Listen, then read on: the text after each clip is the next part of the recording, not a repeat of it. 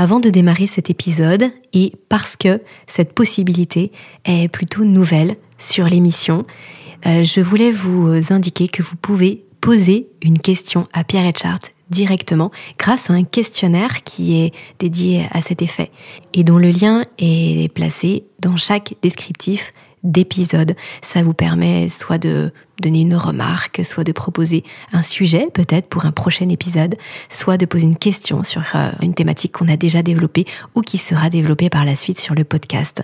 Donc vraiment, sentez-vous libre de partager ce qui vous vient. Cette émission, elle est euh, pour vous, avec vous, dans le lien avec vous et euh, au travers de, de ce que vous nous partagerez. Donc merci d'avance et nous avons vraiment hâte de vous lire.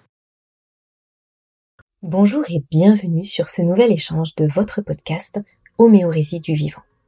Je m'appelle Aurélie Montin et ici, sur cette émission, je suis l'interlocutrice de Pierre Etchart, qui au fil des épisodes vous transmet les principes du vivant et vous partage un nouveau regard sur le monde qui nous entoure.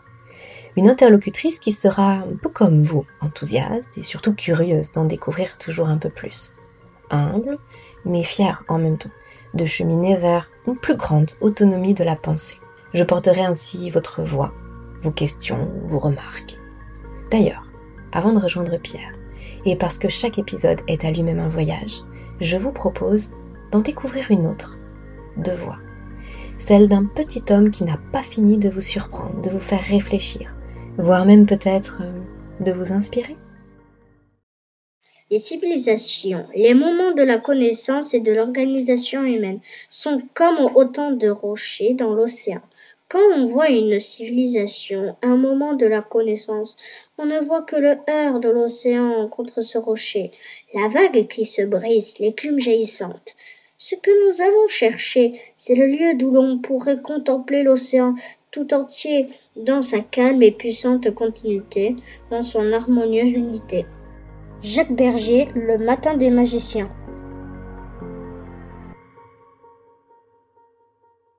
Bonjour messieurs, bonjour Pierre, bonjour euh, Fabien, Fabien notre invité, Fabien Moine notre invité aujourd'hui sur le podcast. Bonjour à tous les deux, comment vous allez?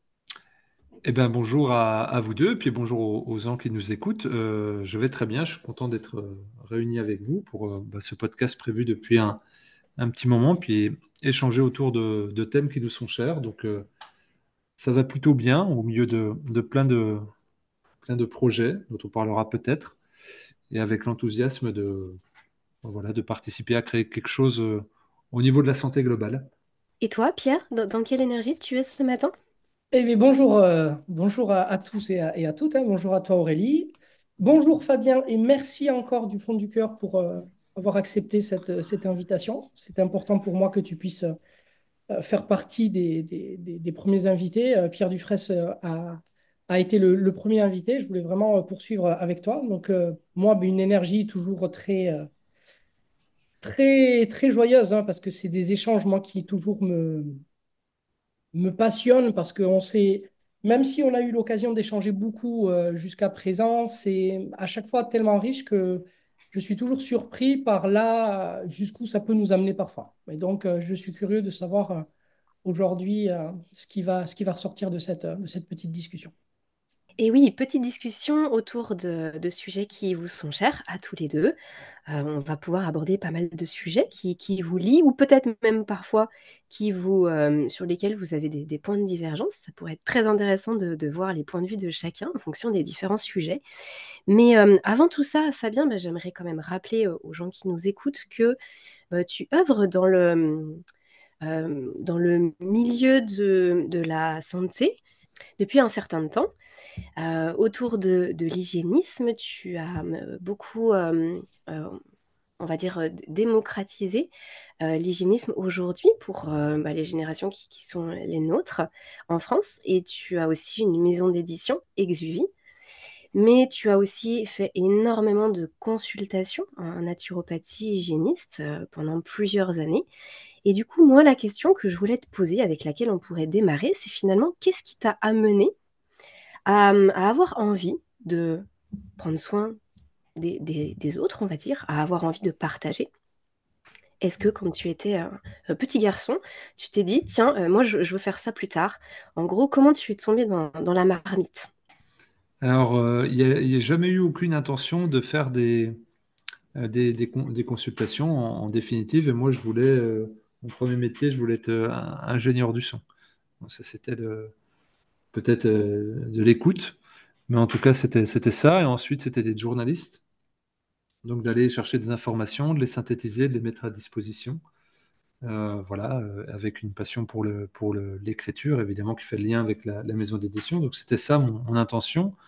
En fait, le, virage vers la santé euh, s'est produit de manière tout à fait personnelle, comme beaucoup de personnes. C'est que je me suis intéressé à, l'alimentation. rapidement, je suis arrivé vers le vers le jeûne. Du jeûne, je suis arrivé à à l'hygiénisme par Albert Mosseri et Désiré Mérien. Et je, faisais des, arts martiaux, du kung fu notamment, du Wing Chun kung fu. Je faisais du yoga.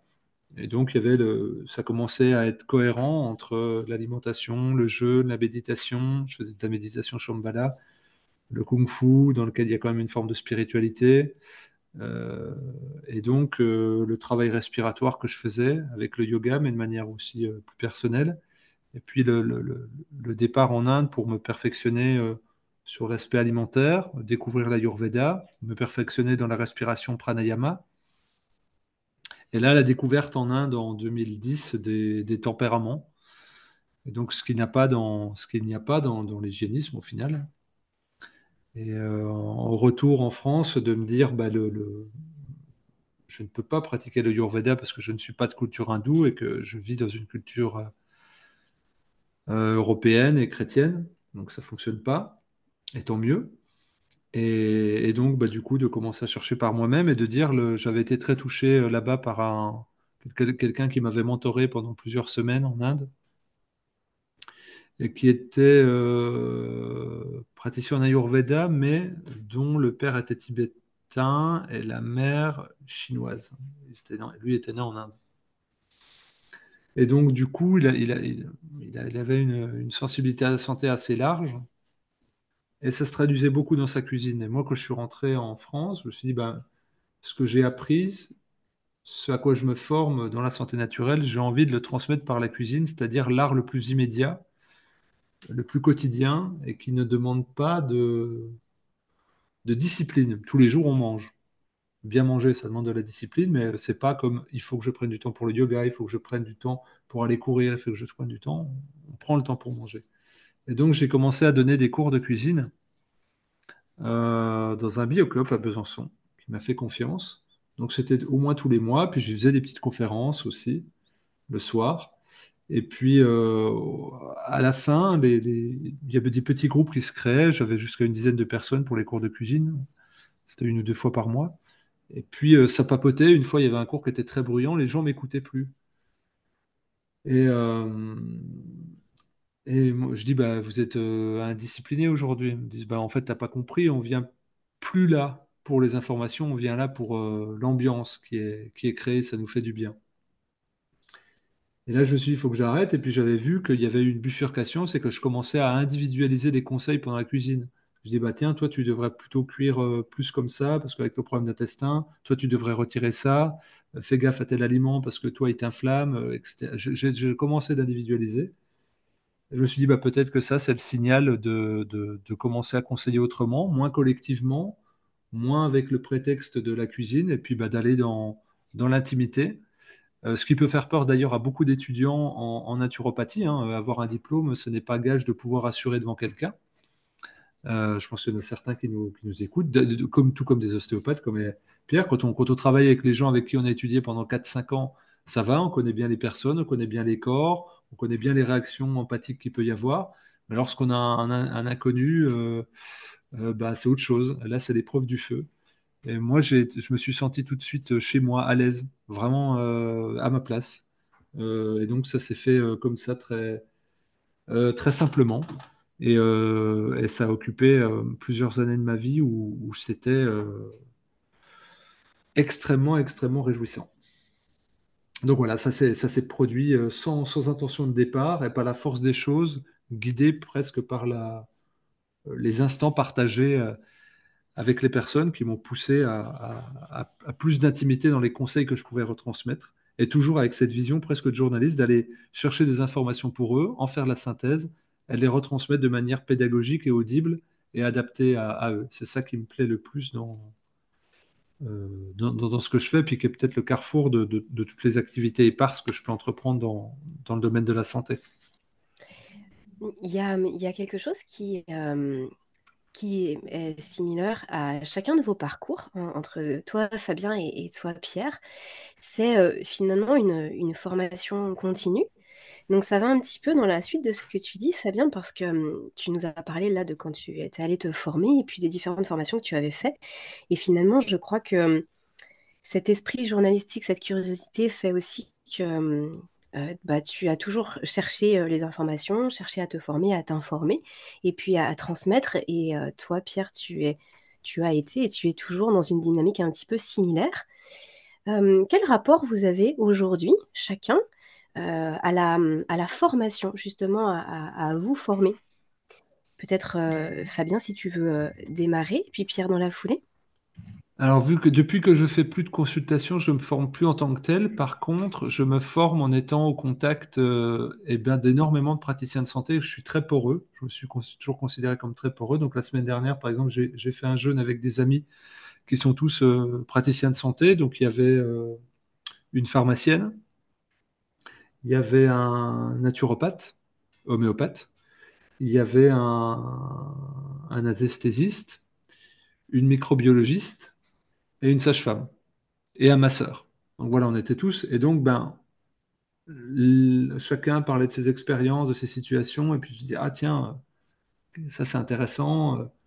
Comment tu fais? Comment tu agis Et puis moi, il y a donc, un ami anesthésiste qui me dit, euh, bah, tiens, là j'ai ça, bah, tiens, je vais, je vais essayer les ventouses, faire les ventouses. Après, hop, on a parlé du quinton. Ah bah tiens, ça. Je vais montrer des exercices respiratoires. Ah bah nous, en, anesthésie, c'était la réaction. Et donc, c'est plus presque du, de l'échange informel de pratique, qui est pour moi une formation vers, quoi je vais depuis euh, plusieurs années. Euh, la transmission d'expérience. Euh, dire, bah, quand tu as, tel souci, toi, tu fais quoi? Bah, Moi, j'entreprends comme ça. Ouais, mais sur tel terrain. Ah ouais, moi, c'est plutôt comme ça. C'est vraiment de, de la transmission d'expérience je vois comme une formation euh, presque un peu de mentorat, au final, euh, de passation subjective. Et c'est ça que j'aime beaucoup. C'est ce par quoi j'ai fini d'être formé par Désiré, euh, Désiré Mérien pardon, sur le jeûne, où à la fin, il me disait plus que qu'est-ce que tu en penses? Regarde, qu'est-ce qu'il dit là le... Qu'est-ce que ça raconte là, son symptôme? C'était plus que de la question. Et maintenant, je, me rends compte que c'est beaucoup ça. Une fois que tu as, vu plusieurs milliers de personnes, que tu as fait beaucoup d'anamnèses, beaucoup de consultations, j'imagine on va parler d'anamnèse aujourd'hui. Eh bien, en fait, tu as, toute une, galerie de portraits, de cas en tête, et puis que tu viens saisir les, endroits où tu es embuté, où tu as des angles morts, et puis tu te dis, ben là, euh, lui, je sens qu'il a une approche singulière et qui va me permettre d'avoir une vision extrêmement différente et que je vais pouvoir euh, enrichir mon savoir et qu'il me tarde la prochaine fois où j'aurai euh, une problématique pour pouvoir en faire bénéficier une autre personne parce que j'ai grandi euh, dans ma connaissance et que ma conscience du, phénomène a évolué également. Donc c'est plus à travers ça, puis sur les trois dernières années où j'ai beaucoup travaillé sur l'aspect euh, de la santé intégrative et rencontré beaucoup, beaucoup, beaucoup, beaucoup de soignants différents, j'ai l'impression que ça a densifié ma formation et que ça, ça, ça, a complété tout ce que je pouvais savoir au niveau théorique et tout ce que j'ai pu appliquer. Donc c'est une formation continue, mais qui se fait à travers l'échange informel plutôt qu'à travers des cursus euh, spécifiques. On, reviendra bien sûr sur, cette notion de, lien que tu évoques, euh, qui, est vraiment très importante et sur laquelle on peut rebondir euh, sous différentes facettes. Mais Pierre, est-ce que tu veux nous partager, toi, quel est ton, ton rapport justement à la formation? Euh, peut-être justement après ton cursus, puisque tu t'es formé à, l'ostéopathie, et, après ton cursus, quel a été ton rapport à, la formation, à l'apprentissage global?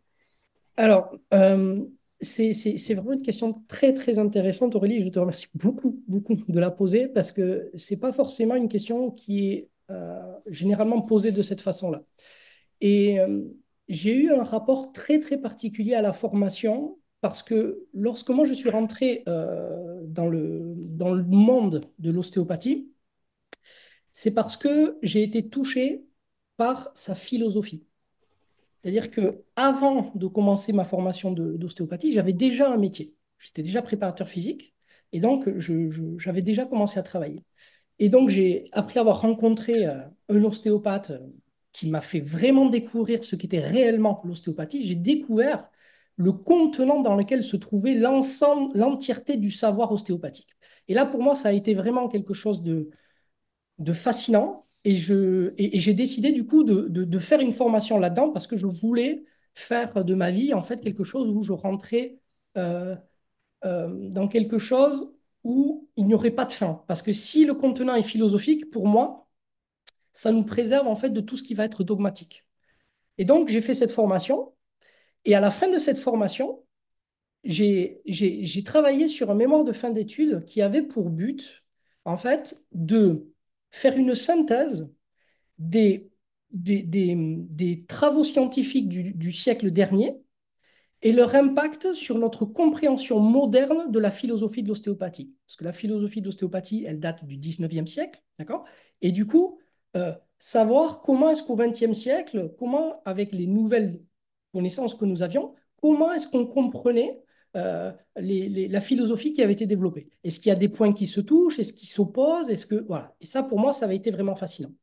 Et pour ce travail-là, j'ai été amené en fait à reconstituer un puzzle dont on avait éclaté les différentes pièces. C'est-à-dire que j'ai été obligé d'étudier différentes branches de la science pour essayer de recréer des liens et de les ramener les uns avec les autres. Parce que l'un des principes fondamentaux de la philosophie de l'ostéopathie s'appuie sur le principe holistique. D'accord? Donc vraiment sur, la, sur cette notion d'unité et sur le fait qu'effectivement, euh, si on veut avoir une, une, une compréhension, une appréhension un temps soit peu objective, il faut penser les choses de façon globale et unitaire. Donc j'ai été obligé de faire ce travail et c'était le travail justement de mon mémoire de fin d'études. Et à ce moment-là, j'ai commencé justement euh, à, me renseigner sur les, sur les formations donc euh, post, euh, post-diplômé. Et, et je me rappelle que mon, maître de, justement qui, qui, qui m'avait qui m'avait soutenu pour ce, pour ce travail-là, à chaque fois, je lui demandais tiens, j'ai telle formation là où je vais, je vais aller pour me, pour me former. Est-ce que, est-ce que tu y vas? Et j'ai mis beaucoup, beaucoup de temps à comprendre sa réponse, mais il me répondait systématiquement pourquoi faire, à part me rendre compte que je suis sur la bonne voie. J'ai mis énormément de temps à comprendre ce que ça voulait dire. Parce que pour moi, lorsqu'il me disait ça, je trouvais ça très arrogant, parce que ça donnait l'impression en fait qu'il avait déjà tout compris et qu'il n'avait plus besoin de se former. Et donc, bon, moi je l'ai laissé, j'avais énormément de respect pour lui, donc je ne réagissais pas à ça. Mais moi, j'allais à ma formation. Et force est de constater qu'au bout de certaines, certaines formations, ce dont je me suis rendu compte, et je pense que c'est là où, où il voulait en venir en fait, c'est que la plupart des formations, aujourd'hui, elles sont teintées, vraiment, elles sont euh, enfermées justement dans cette notion de réductionnisme, c'est-à-dire dans cette notion de spécialité. Et donc, vous allez, on va se former à des choses très, très, très, très spécifique. Et justement, ce que nous dit la philosophie de l'ostéopathie et ce qu'on retrouvait dans le travail qu'on avait fait, c'est que plus on se spécialise, plus on s'éloigne de la réalité. C'est-à-dire qu'on va pouvoir étudier certaines choses dans certains aspects, dans certains contextes, mais qui ont peu, peu de réalité dans le monde dans lequel nous vivons. C'est-à-dire que les contextes dans lesquels nous les étudions, les, les, situations, les états dans lesquels nous les étudions, mais en fait, on ne les retrouve pas dans la réalité parce qu'on isole trop de paramètres pour essayer d'avoir une approche trop spécifique. Et donc, à partir de ce moment-là, moi, j'ai arrêté aussi de me former. J'ai arrêté de me former parce que je me suis rendu compte qu'effectivement, il y avait un décalage beaucoup trop fort entre la théorisation très spécifique qu'on se faisait et ce que je constatais au cabinet. Parce que le cabinet, donc pour moi, comme vous le savez, c'est vraiment le passage de la connaissance. C'est-à-dire, c'est le moment où je teste mon savoir sur les tissus du patient. Et en fonction de comment ça se passe, en fait, c'est lui qui me dit euh, si ce que je crois avoir compris dans ce que j'ai appris est juste ou si je dois euh, encore corriger ou si tout est faux. Et donc, je me suis rendu compte effectivement que euh, les formations de façon, comme disait Fabien, de façon, je dirais, universitaire ou vraiment très scolaire, en fait, je m'en suis complètement détaché pour générer en fait une formation qui était beaucoup plus, beaucoup plus personnelle. Et je suis moi-même en fait allé chercher les éléments et je suis comme un enquêteur allé chercher dans différentes branches de la science les éléments qui me semblaient être nécessaires à développer à mon niveau, par rapport à, mon, à ma sensibilité et vers là où je voulais aller. Donc, pour résumer, la formation, pour moi, elle me semble vraiment euh, très, très, très importante, mais il faut en connaître les limites. C'est-à-dire qu'il faut comprendre que se former ne nous rend pas performants. C'est pas ça qui fait que nous devenons euh, performants, de bons ostéopathes ou autre chose. Et d'ailleurs, Aurélie, je te rappelle, hein, ce que nous avait dit le doyen lorsqu'il nous avait reçu le premier jour de la rentrée et où j'ai compris que effectivement j'étais à la bonne place. Donc Fabien, juste pour rappel, le premier jour de ma rentrée euh, à l'ostéopathie, le doyen nous a reçus pour nous dire une seule phrase. Et cette phrase, c'est donc à l'époque, moi, la formation, c'était six ans. D'accord? Donc le doyen nous avait dit vous n'êtes pas là, vous ne faites pas six ans d'études avec nous pour devenir de bons ostéopathes, vous faites six ans d'études avec nous pour ne pas être dangereux. donc là, j'aime autant te dire qu'au moment où il annonce ça, il y a eu du brouhaha. C'est-à-dire que j'ai dit, mais qu'est-ce que c'est? Ça veut dire que du coup, l'école, elle est, elle est nulle, on n'est on pas, on pas, on pas au bon endroit. Euh, non, non, mais c'est exactement ça. Et en fait, les six années d'études, c'est vraiment pour savoir, pour connaître sa posture, pour savoir qu'est-ce qui est dangereux, qu'est-ce qui ne l'est pas, qu'est-ce qui est de l'ordre de notre responsabilité, qu'est-ce qui ne l'est pas. Et ça, ça va nous renvoyer à tout, l'aspect euh, de l'anamnèse dont on va pouvoir parler par la suite, Fabien. Et, mais on aura six années pour travailler cette posture et on aura tout le reste de notre vie, c'est-à-dire toute la pratique, pour devenir de bons ostéopathes. Et donc là, effectivement, il y a une différence fondamentale entre l'illusion que peut donner une formation, surtout quand elle est diplômante, et la véritable performance, c'est-à-dire la véritable capacité que peut avoir une personne d'encadrer, d'accompagner, de conseiller euh, une autre personne.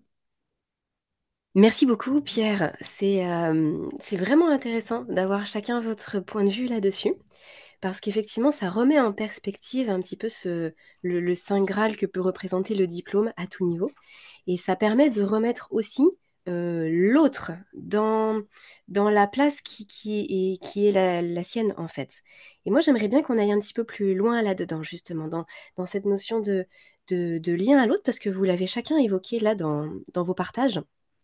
Finalement, chacun, vous venez de nous dire que c'était principalement dans le lien à l'autre que l'apprentissage se faisait, au-delà de, ce que vous, vous êtes allé chercher par curiosité, par passion, et puis parce que ça vous semblait euh, nécessaire et important.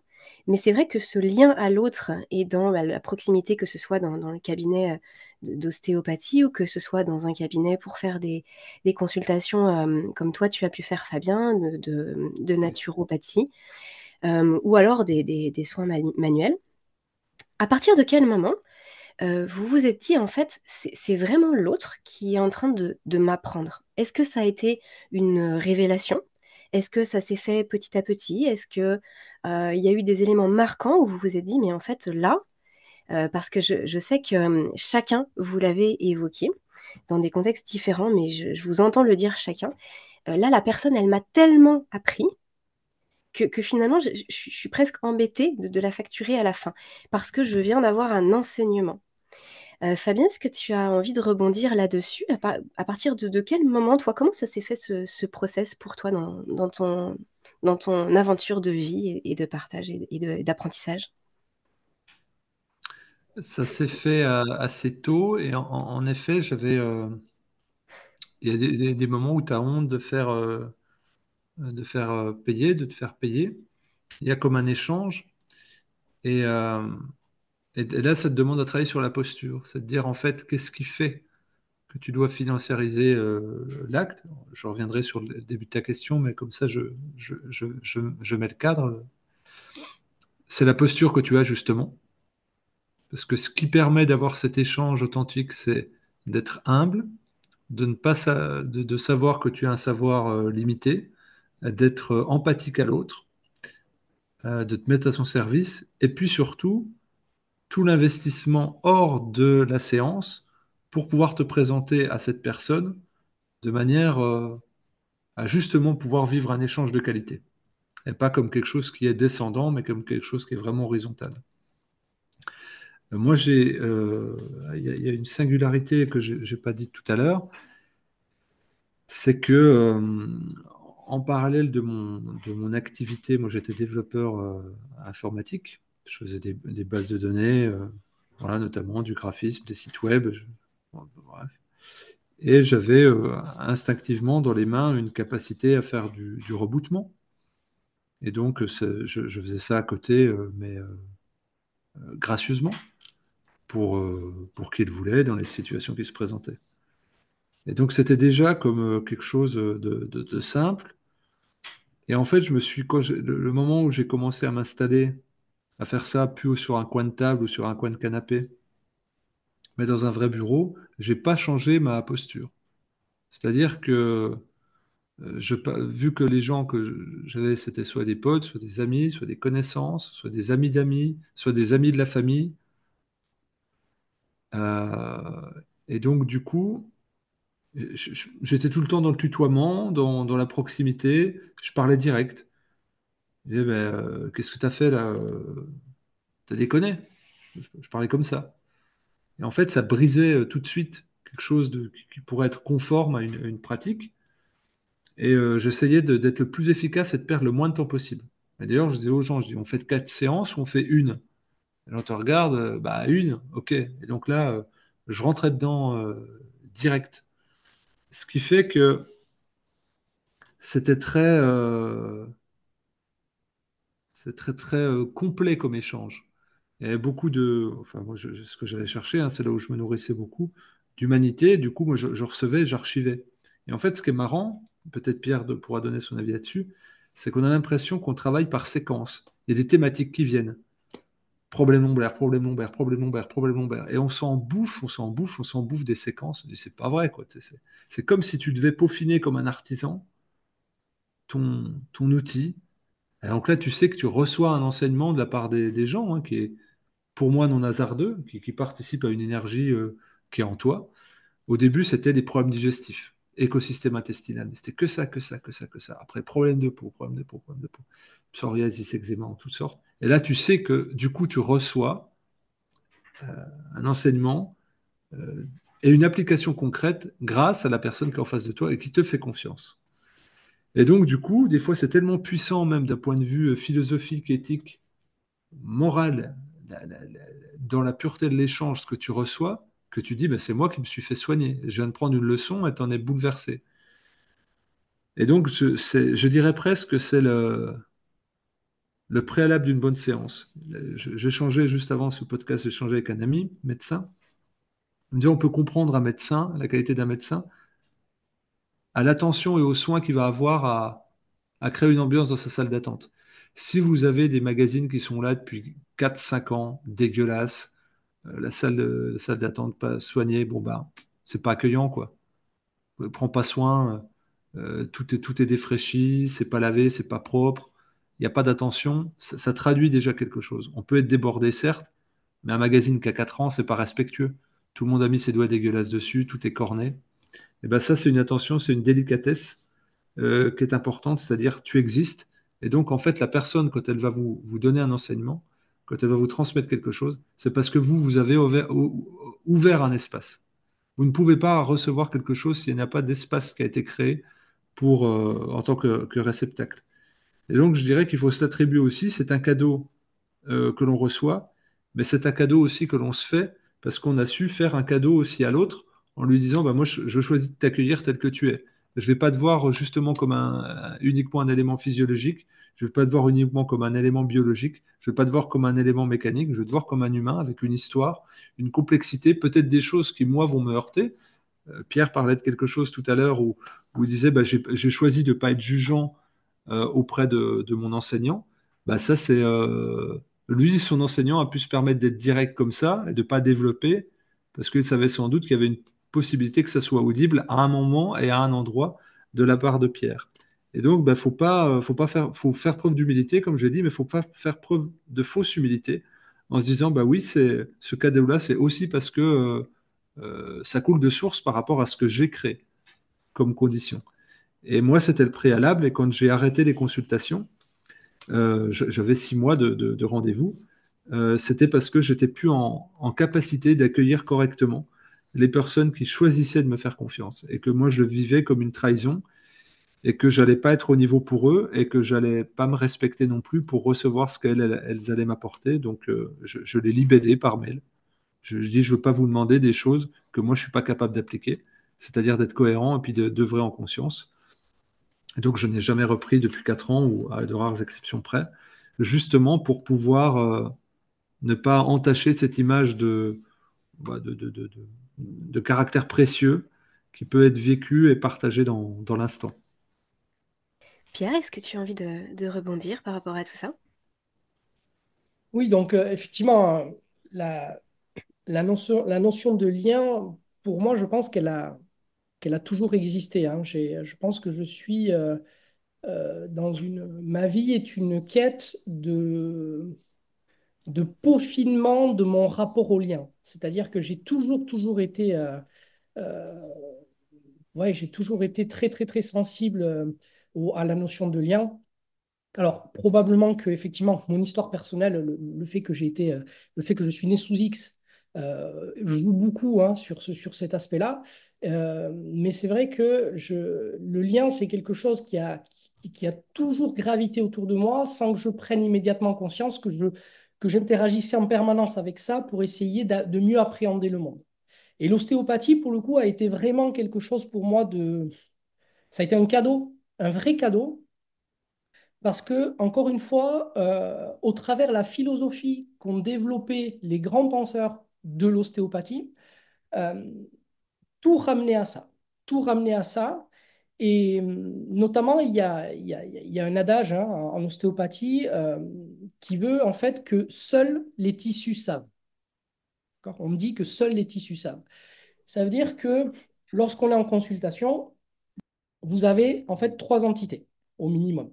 Au minimum. C'est-à-dire que vous avez vous, vous êtes là en tant, que, en tant que thérapeute dans votre posture.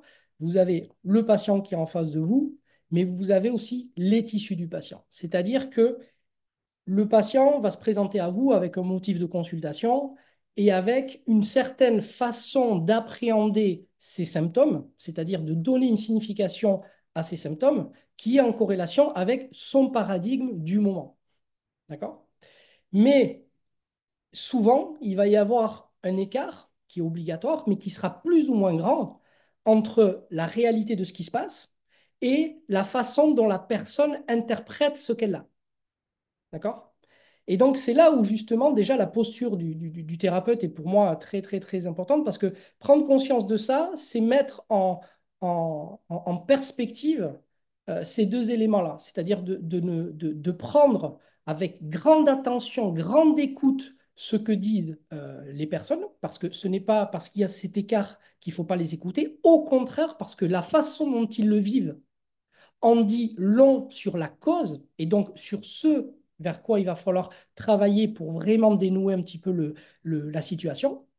Mais en revanche, la seule entité présente dans le cabinet qui est en, contact réel avec la réalité, c'est-à-dire avec ce qui se passe, ce sont les tissus du patient.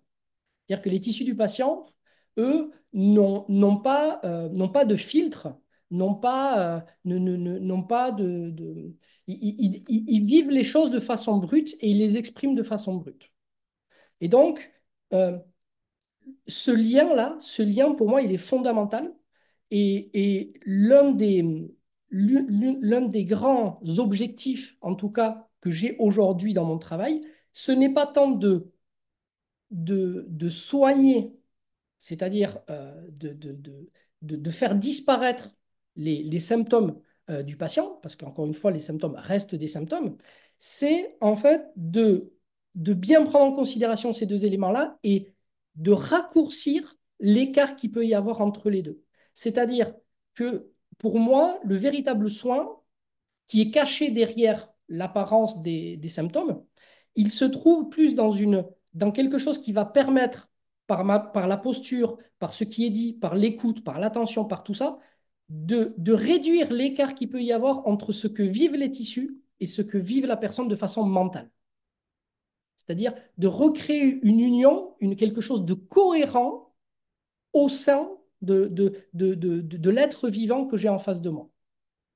Et donc là, on, voit que vraiment, dans, l'approche, il y a quelque chose qui est assez différent du simple objectif de, voilà, il y a quelqu'un qui me dit qu'il a ça, on traite ça, il s'en va, on est content. Euh, on est dans une approche qui est un tout petit peu différente.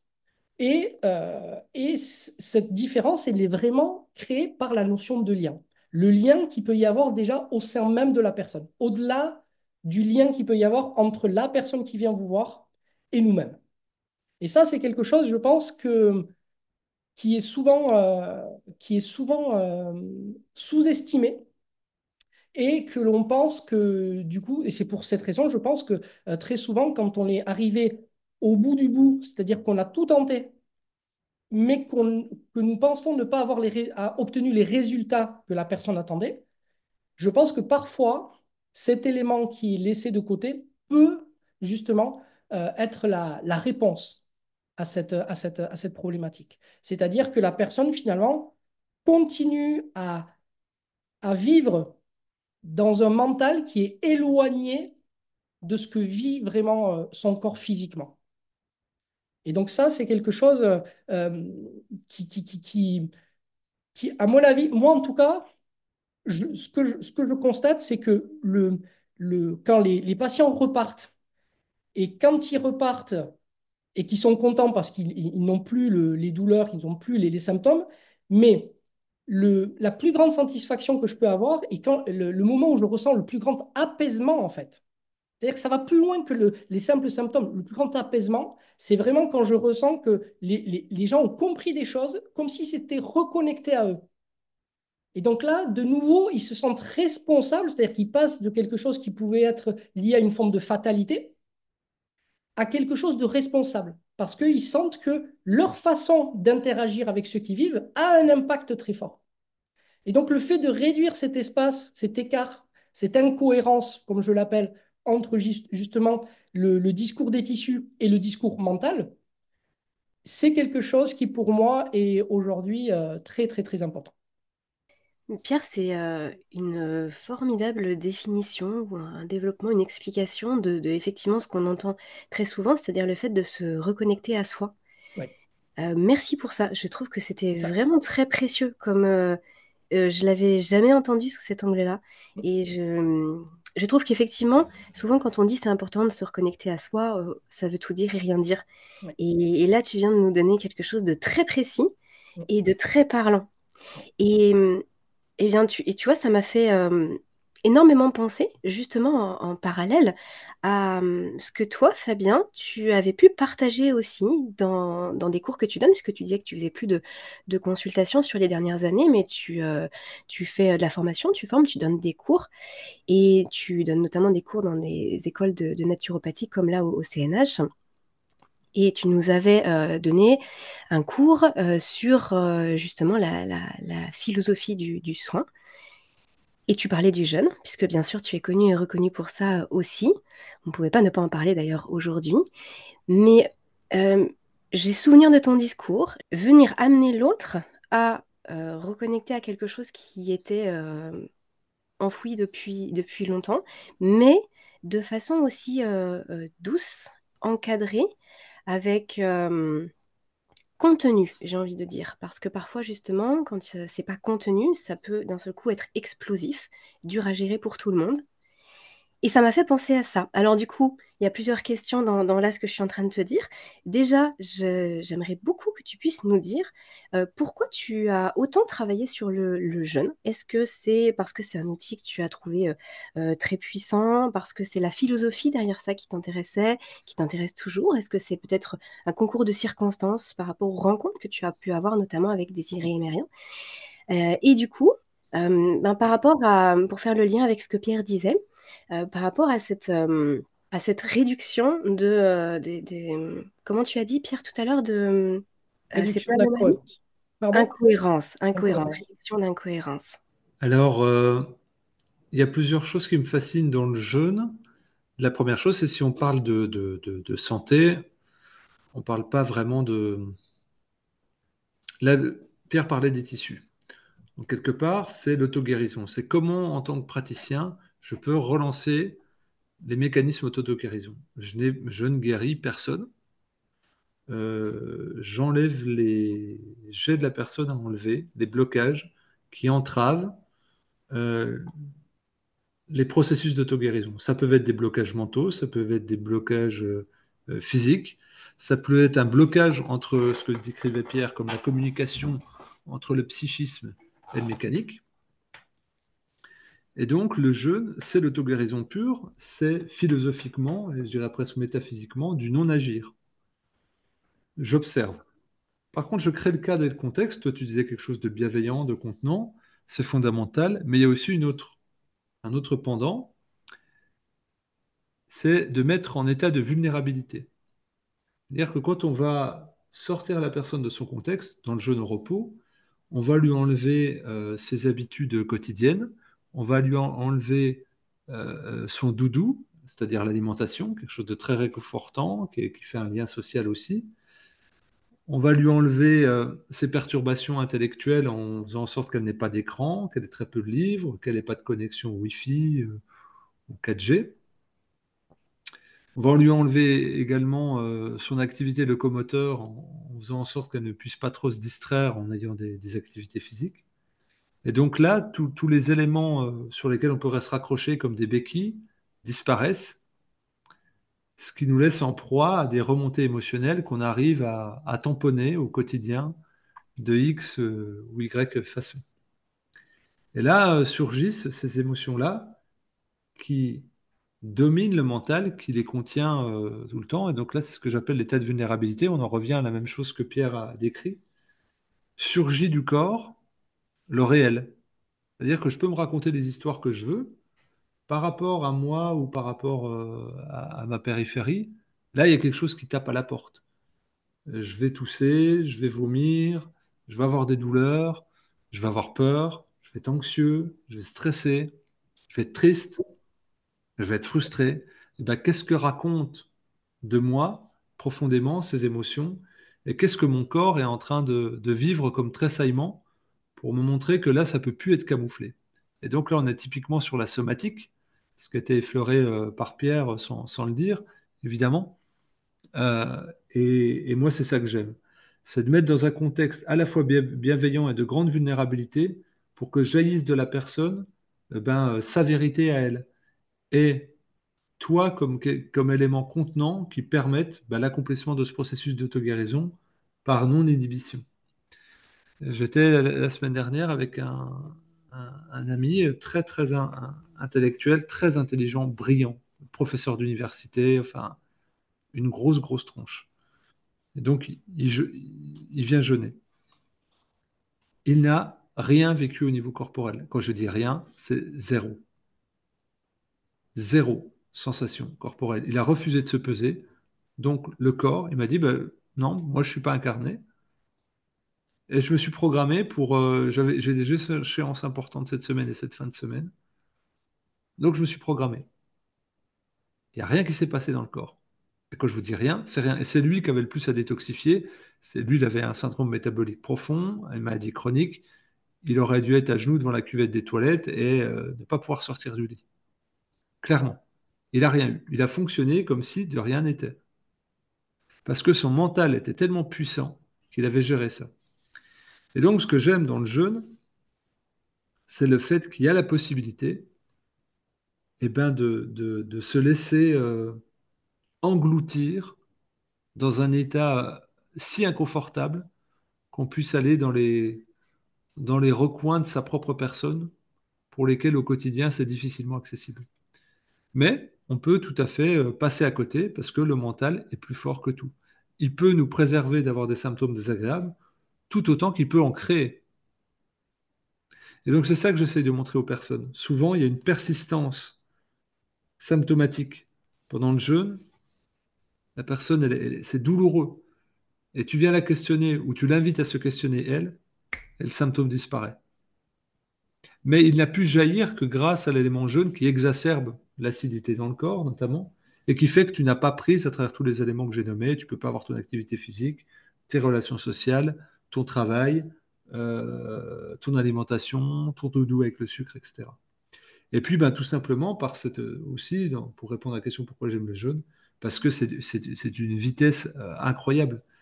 Euh, là, j'ai une amie, je ne sais pas, quadruple fracture de la cheville, elle s'était fracassée à l'escalade. Elle a eu des plaques, des vis, on lui a ôté. Elle a une mobilité très réduite. Et au bout de cinq jours de jeûne, elle me dit Mais j'ai regardé, j'ai gagné des degrés, regarde, regarde, regarde. Je dis Bah oui, mais pourtant j'ai fait plein de, trucs, j'ai fait plein de, bidules, de machins. Comment ça se fait? Je dis Ça, c'est le jaune. D'autres personnes avec des carences. Donc ça peut être très rapide, uniquement par le laisser faire. Et là, ce que disait Pierre, c'est que là, la personne, elle se sent responsable.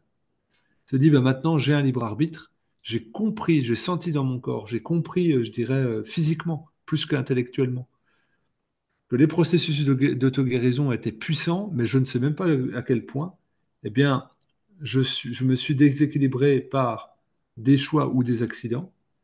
Et donc, je vais reprendre la main sur moi-même, je vais mettre plus de conscience, plus d'attention sur mon corps, je vais plus l'incarner, et je vais laisser plus d'espace à ces processus d'auto-guérison en me reposant convenablement, en mettant mon esprit en adéquation avec mon corps, en l'écoutant et puis en, m'alimentant de manière correcte.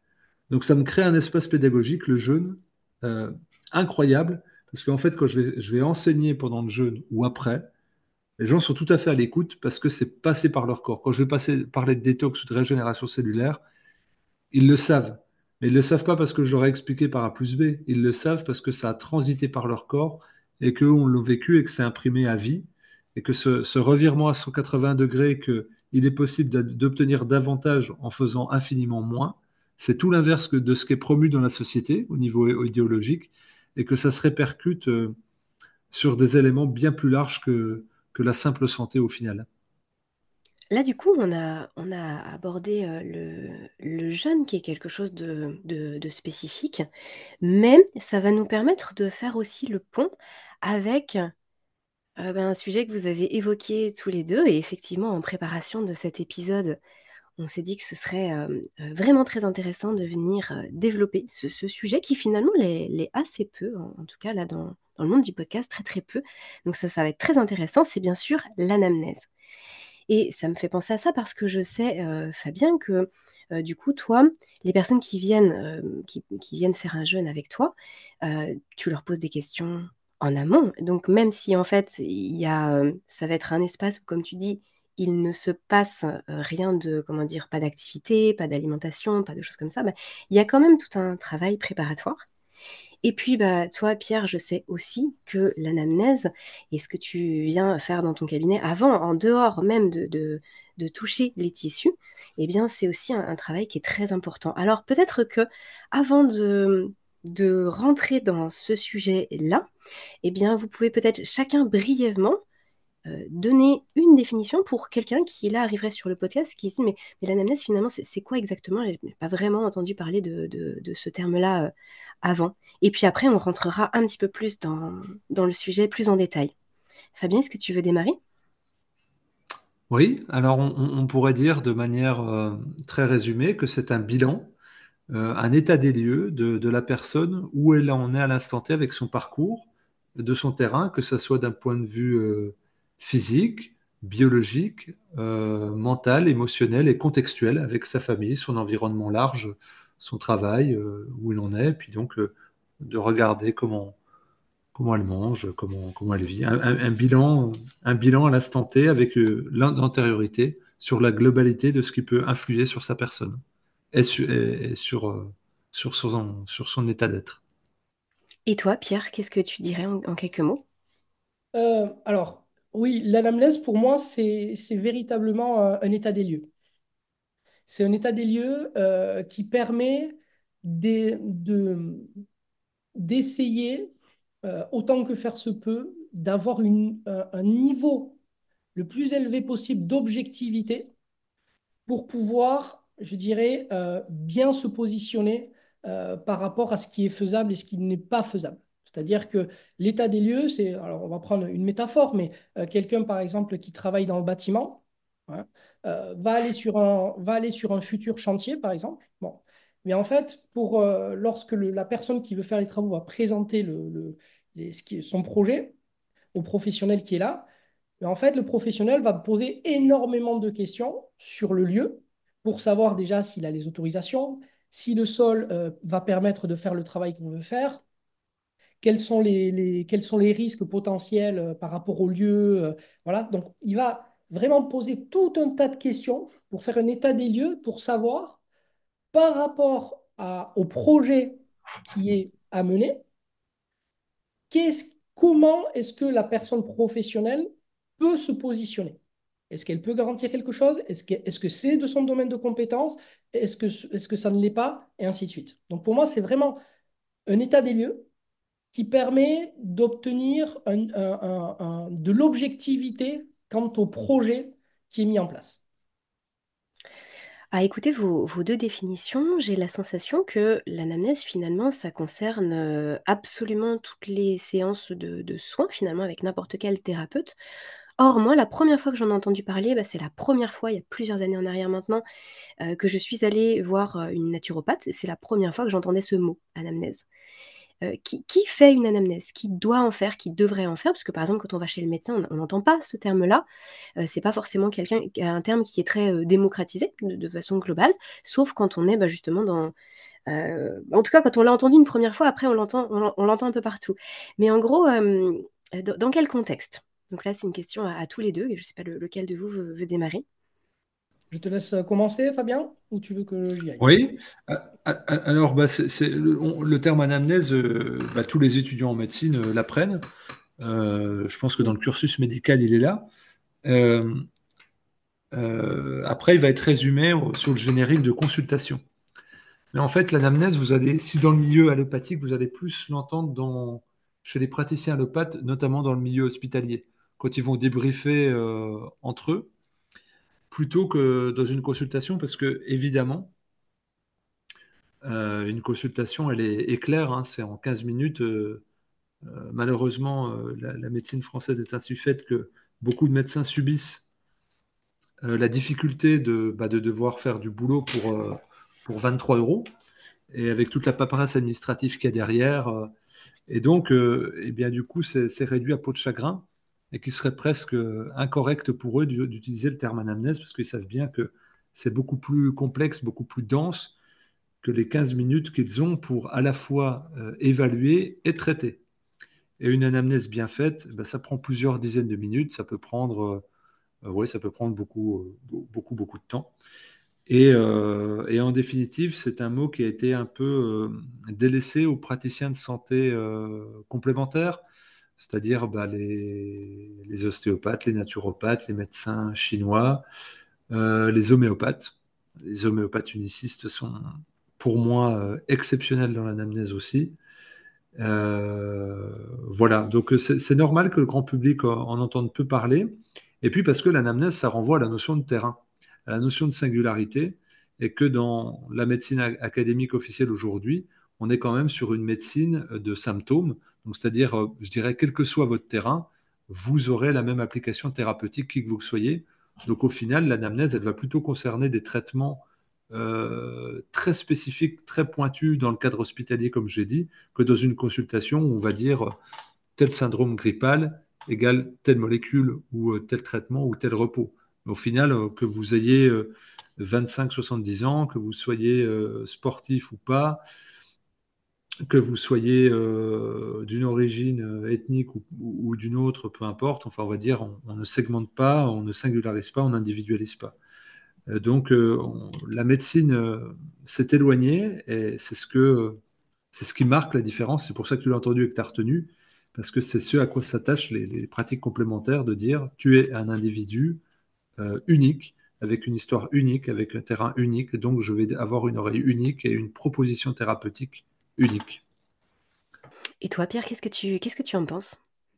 Alors, euh, pour moi, vraiment, le, l'anamnèse, enfin, en tout cas, quand on entend ce terme-là, pour moi, il y a, y a un mot qui vient immédiatement derrière, c'est la notion de responsabilité. L'anamnèse existe justement pour nous rappeler la notion de responsabilité. C'est-à-dire que lorsqu'on lorsqu'on entame une anamnèse, ça veut dire qu'il y a des enjeux derrière. C'est-à-dire qu'il y a, on, on est dans une situation, sinon on ne fait pas d'anamnèse en fait. On fait une anamnèse parce qu'on est dans une configuration où il y a des grandes responsabilités. Il y a des risques et il y a un objectif, mais il y a des risques. Et donc, il faut les connaître pour savoir justement ce que l'on peut faire et ce que l'on doit éviter de faire. D'accord? Et donc, à chaque fois qu'il y a des responsabilités, et plus la responsabilité sera importante, et plus l'anamnèse, à mon sens, devra être poussée. Donc, effectivement, euh, s'il y a très peu de responsabilités et qu'il y a peu de risques, bon, mais, euh, l'anamnèse va être bâclée. Mais par contre, si on se rend compte de l'enjeu qu'il peut y avoir, par exemple, lorsqu'une personne euh, met entre vos mains sa santé, c'est-à-dire pas qu'elle se déresponsabilise, mais c'est-à-dire qu'elle vous fait suffisamment confiance pour prendre en considération votre expertise et pouvoir suivre les conseils que vous allez éventuellement lui donner pour que ses symptômes s'améliorent, c'est une responsabilité qui est énorme, mais véritablement énorme. Et je pense qu'aujourd'hui, ça, c'est quelque chose qui est fortement sous-estimé. Et les gens ne se rendent pas compte à quel point, euh, et encore plus aujourd'hui, hein, avec euh, tous ces phénomènes euh, de réseaux sociaux, les gens ne se rendent pas compte de l'influence qu'ils peuvent avoir sur les autres. Notamment avec,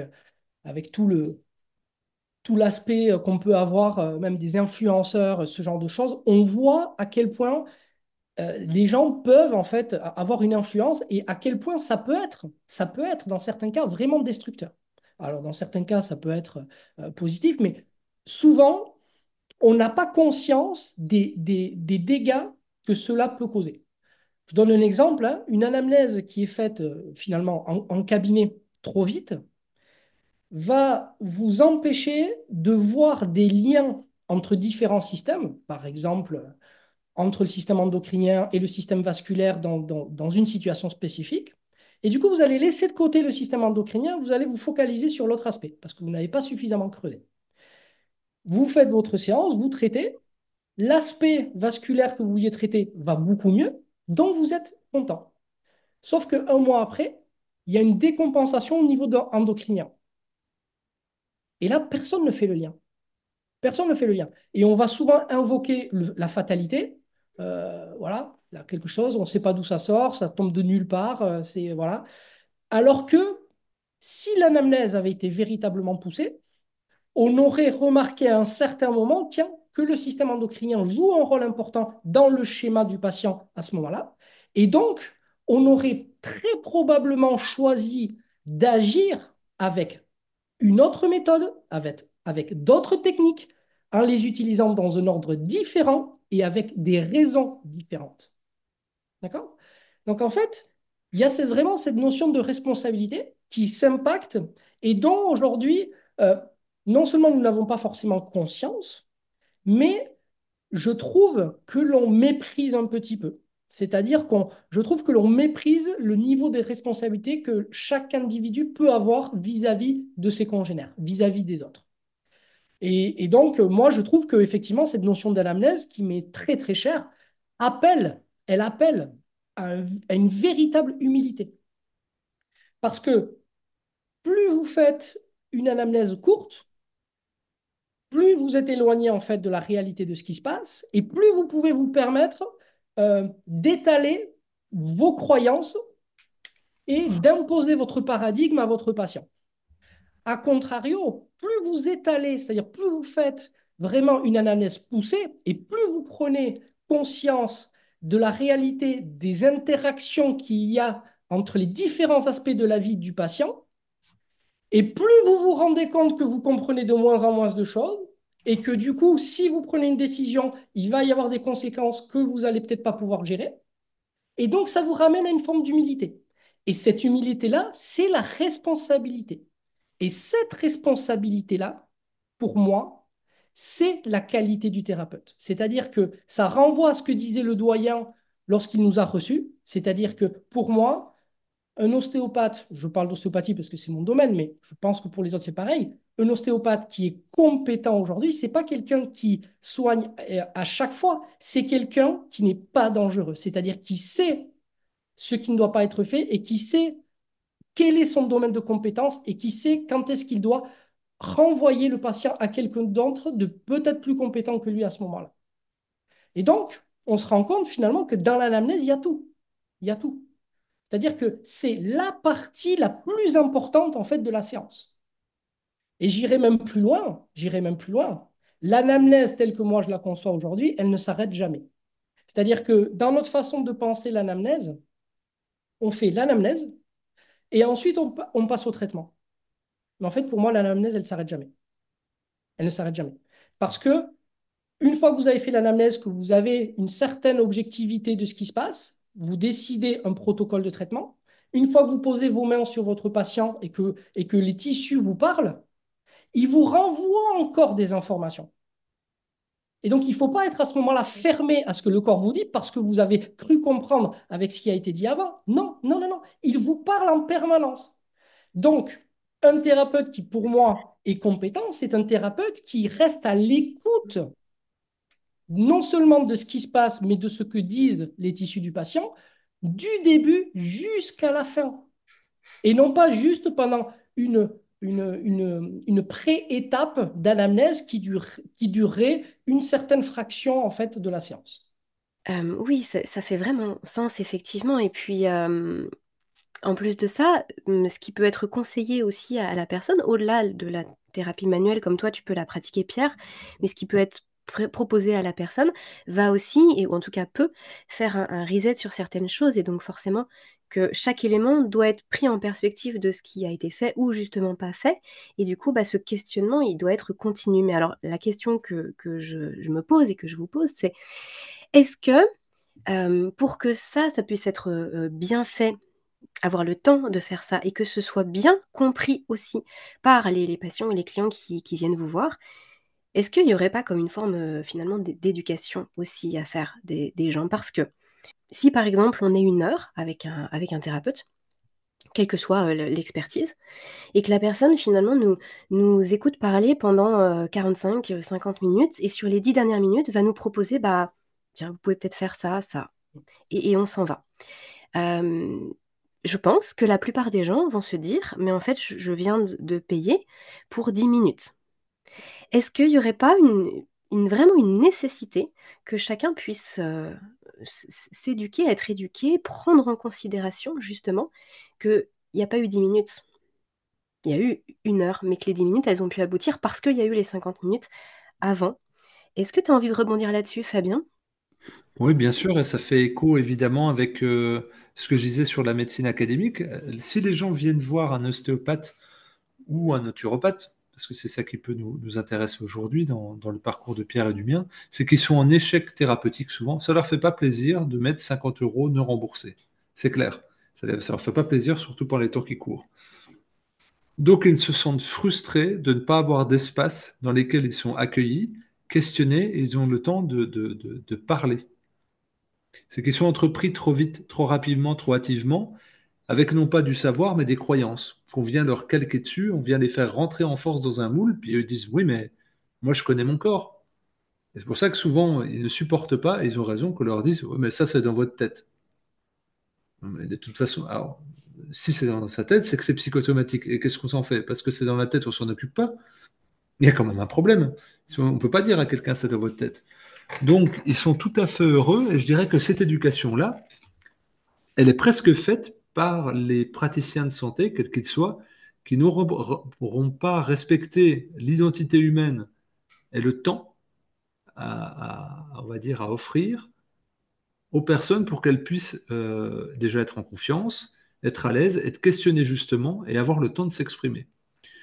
Euh, quand elles arrivent en séance, euh, pour la très grande majorité, elles sont mûres pour ça, elles sont heureuses de ça. C'est ah, vous me posez des questions, ah, vous me touchez.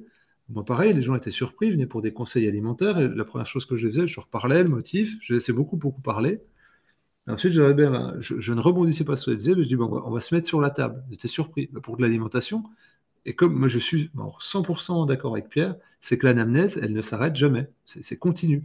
Et c'est à la fin que je parlais, parce que moi je, fais tourner mon logiciel euh, interne, et puis je me dis, bon, bah, il y a ça, il y a ça, et donc j'ai mes hypothèses, et puis tac, quand je suis sur le corps, bah, je balaye celle-là, ah bah, il y en a une autre qui se rajoute. Je n'avais pas vu celle-là. Euh, et puis, bah, on continue à, travailler. Puis, quand on est sur le corps, bah, le corps va parler de manière tissulaire, de manière spasmodique. Mais la personne va aussi, selon ce qu'on va faire, commencer à parler d'autres choses, d'anecdotes, d'événements périphériques. Et hop, on vient encore capter une information dans l'air. Bah, tiens, je ne l'avais pas celle-là. Moi, je la mets en corrélation avec un truc qui était en suspension, là, dans le coin. Et hop. Et puis, bah, petit à petit, je suis en train de faire mon puzzle. Et les 10 minutes que je vais, où je vais parler, sur une heure, elles vont être la synthèse de tout ce qui a été vécu pendant 50 minutes à travers l'échange verbal, à travers l'échange non verbal, à travers l'échange tissulaire et à travers l'échange émotionnel. Et c'était cet agrégat-là, et puis ça va parler à la personne dans toute sa profondeur, parce que ce qu'on va émettre comme information ou comme, comme bilan ou comme proposition, eh bien, euh, ça, tiendra compte de l'émotionnel, du physique, et puis, euh, on va dire, du, pragmatique euh, motif du recours pour lequel la personne était venue. Et c'est ça qui fait que la personne, elle comprend que ben, on n'est pas dans, dans la quantité d'informations délivrées, mais dans la qualité. Par exemple, on va reprendre pour les, psychologues. Il y a beaucoup de gens qui disent Ouais, ben, j'ai été voir le psy, ça a duré 45 minutes, euh, ben, j'ai parlé 42 minutes et il a parlé 3 minutes, euh, super, je l'ai payé à parler.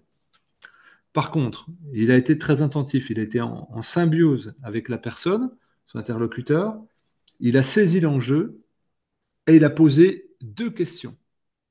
Et les deux questions, c'est des coups de rasoir. C'est-à-dire, il crée une incision en disant c'est là qu'il faut aller. Mais parce qu'il a été attentif pendant 40 minutes. S'il n'est pas attentif encore, donc il, a peu parlé. Oui, mais par contre, il a beaucoup écouté. Moi, je dis souvent aux élèves, euh, il faut la fermer beaucoup. Il faut beaucoup la fermer, sa bouche. Il faut écouter.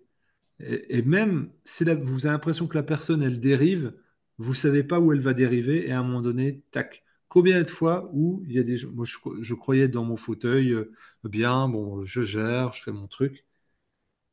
Et à la fin, la personne paye, elle est détendue, elle a fait sa séance, tac, tac, et puis elle te sort un truc, ça te fait, alors, le, virage complet, et là, tu te dis, putain, je ne l'ai pas vu. Hop, hop, hop.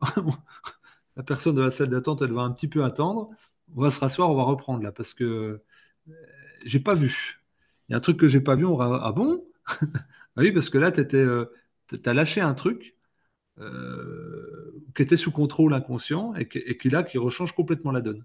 Et donc, il faut repartir dedans. Donc, elle s'arrête en effet jamais, cette anamnèse-là. Et je dirais que moi, de mon point de vue, l'éducation, il n'y a, pas vraiment à en faire, c'est juste d'arrêter de séparer en mettant un humain qui a le pouvoir d'un côté de la table et l'autre qui doit euh, recevoir. Et quand on pose des questions à une personne avec la profondeur, on la fait devenir active. Et c'est ça que les gens viennent chercher. Il y a beaucoup de médecins qui disent, mais qu'est-ce que vous faites pendant une heure et quart? Moi, je réponds placidement, sans colère, ben, je dis ce que vous ne faites pas, vous, pendant 15 minutes. En fait, c'est ça le truc. C'est je prends le temps je prends le temps et je reste euh, ouvert. Et il y a des choses, les gens me disent Alors qu'est-ce que vous en pensez? Là, je ne comprends pas, je ne sais pas. Et je n'ai pas honte de dire je ne sais pas. Et pour quelqu'un qui a un statut d'être, de maîtriser l'ensemble de la médecine, il ne peut pas dire je ne sais pas. C'est pas audible. Et bien des fois, ce je ne sais pas là, ce, cet angle mort dans l'anamnèse, et ben ça soulage le patient. Ah, parce qu'il entend la vérité. Donc il se dit bah, peut-être que les autres choses, je vais pouvoir faire confiance parce que lui, il m'a dit quelque chose d'authentique. Il m'a dit qu'il était euh, insuffisant en savoir à cet endroit-là. Peut-être parce qu'il manque des informations, peut-être parce que techniquement, il n'est pas formé avec ça, encore là-dessus. Mais en tout cas, moi-même, si je n'ai pas de réponse, eh ben, euh, j'ai quelque chose d'authentique. Et ça, ça crée un espace de confiance qui est euh, incroyable et qui, pour moi, est plus de l'ordre de la, euh, de, l'aspect humain, de la correspondance d'un humain à un autre, que de l'aspect vraiment éducatif, qui, à mon avis, est déjà fait par la limite de, de vécu en dehors de l'espace du cabinet. Pierre, est-ce que tu veux rebondir? Oui, alors effectivement, le, le, le- cette, euh, cette, euh, cette façon que peuvent avoir les, les gens de percevoir euh, l'anamnèse, et notamment la phase où vraiment on, on- communique, où on discute, c'est le, le- fait de communiquer, enfin de communiquer, de, je dirais de, de parler, parce qu'on communique vraiment de différentes façons, c'est c'est- l'un des, grands, des nombreux moyens justement de collecter des éléments pour l'anamnèse. Et c'est vrai que les personnes se font une idée euh, de comment doit se passer déjà une séance. Moi, j'ai même des patients qui, qui, qui, qui, qui, s'en rendent totale confiance, hein, c'est-à-dire qui viennent et qui me disent en fait ce que je dois faire. Il n'y a aucun problème. hein. Donc, ils me disent, non seulement ils me disent pourquoi ils viennent, ils me disent quelle est la raison pour laquelle ils ont ça, et ils me disent ce que je dois faire. Donc, là, c'est plié. En fait, on n'a plus qu'à passer sur la table. Donc, je fais ce qu'ils me demandent. Et euh, bon, évidemment, ça ne se passe pas comme ça. hein. Bien entendu, ça ça, ça, ça, ça va pas du tout.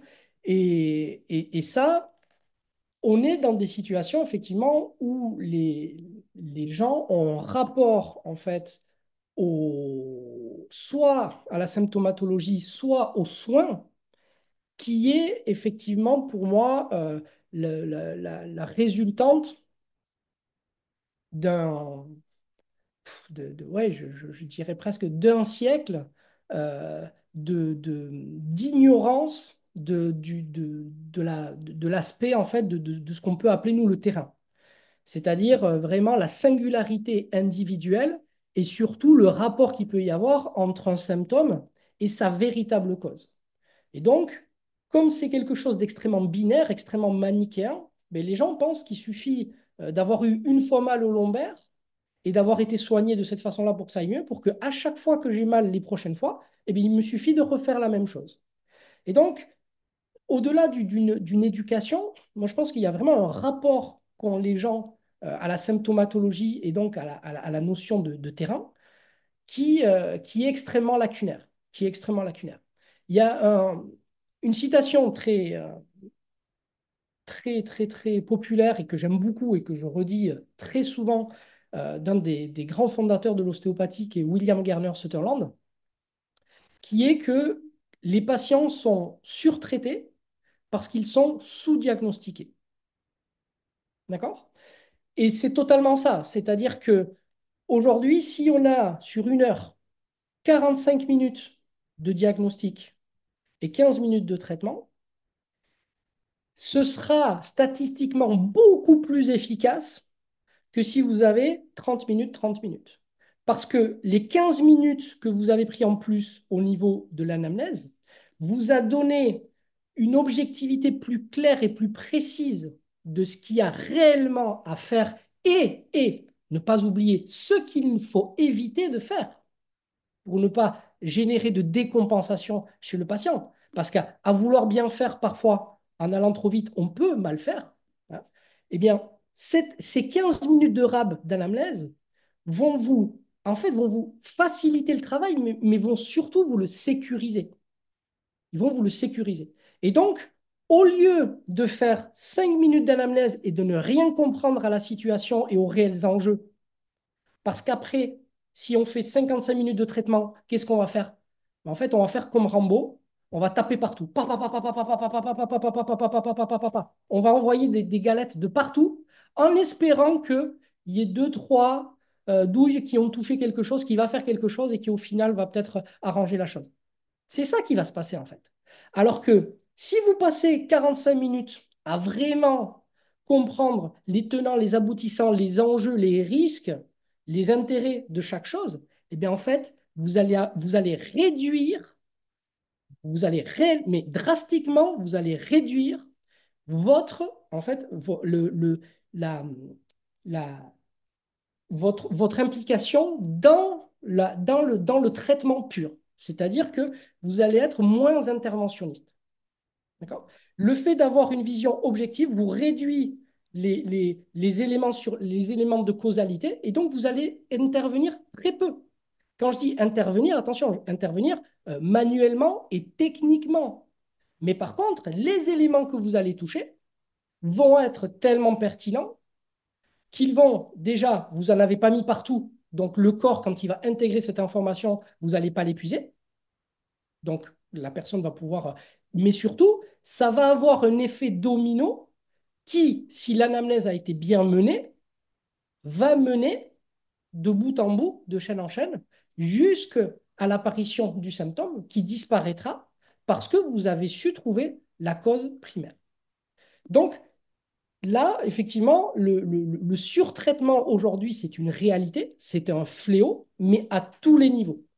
Et il est essentiellement indexé à justement une anamnèse qui est extrêmement lacunaire. Et donc, à mon sens, en tout cas, là où j'en suis aujourd'hui en 2024, j'attache beaucoup plus d'importance, je travaille beaucoup plus, je mets énormément plus d'énergie sur l'anamnèse plutôt que sur la technique. Parce que, soyons très très clairs, hein, la technique, la technique, c'est-à-dire les outils que l'on va utiliser pour soigner, elles sont très simples. Mais je suis sérieux quand je dis ça, c'est-à-dire que euh, moi, je peux vous faire un, week-end où je vais vous apprendre les techniques. D'accord? Par contre, ce n'est pas ça qui va faire de vous un bon ostéopathe. Parce que vous ne serez pas capable de savoir quand, ni comment, ni dans quel ordre les utiliser. D'accord? C'est pour ça qu'aujourd'hui, le, le cœur pour moi du soin à l'autre en, en termes de responsabilité, elle se trouve dans l'anamnèse. Donc oui, 45 minutes. Et même moi, je dirais même 55 minutes s'il faut de pure anamnèse. Parce que si au final, il vous suffit de toucher deux choses et qu'avec ces deux choses, vous avez atteint votre objectif, ben là, pour moi, on est vraiment dans la responsabilité. Vraiment, on est responsable. Et en plus, on est efficace. J'ai une dernière question sur l'anamnèse et puis après on ira tout doucement à, la fin de cet épisode parce que je sais que vous avez chacun vos impératifs.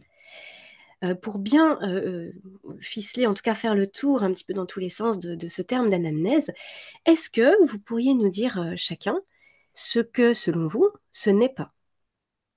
Est-ce que tu veux démarrer, ah, ah, Je veux bien démarrer parce qu'en effet, il y a des cursus en naturopathie, par exemple, où on propose des questionnaires tout faits et où bah, c'est sûr qu'on va questionner plein d'endroits. Êtes-vous euh, tac tac oui non? Êtes-vous tac tac oui non? Euh, Avez-vous tendance à tac tac oui non?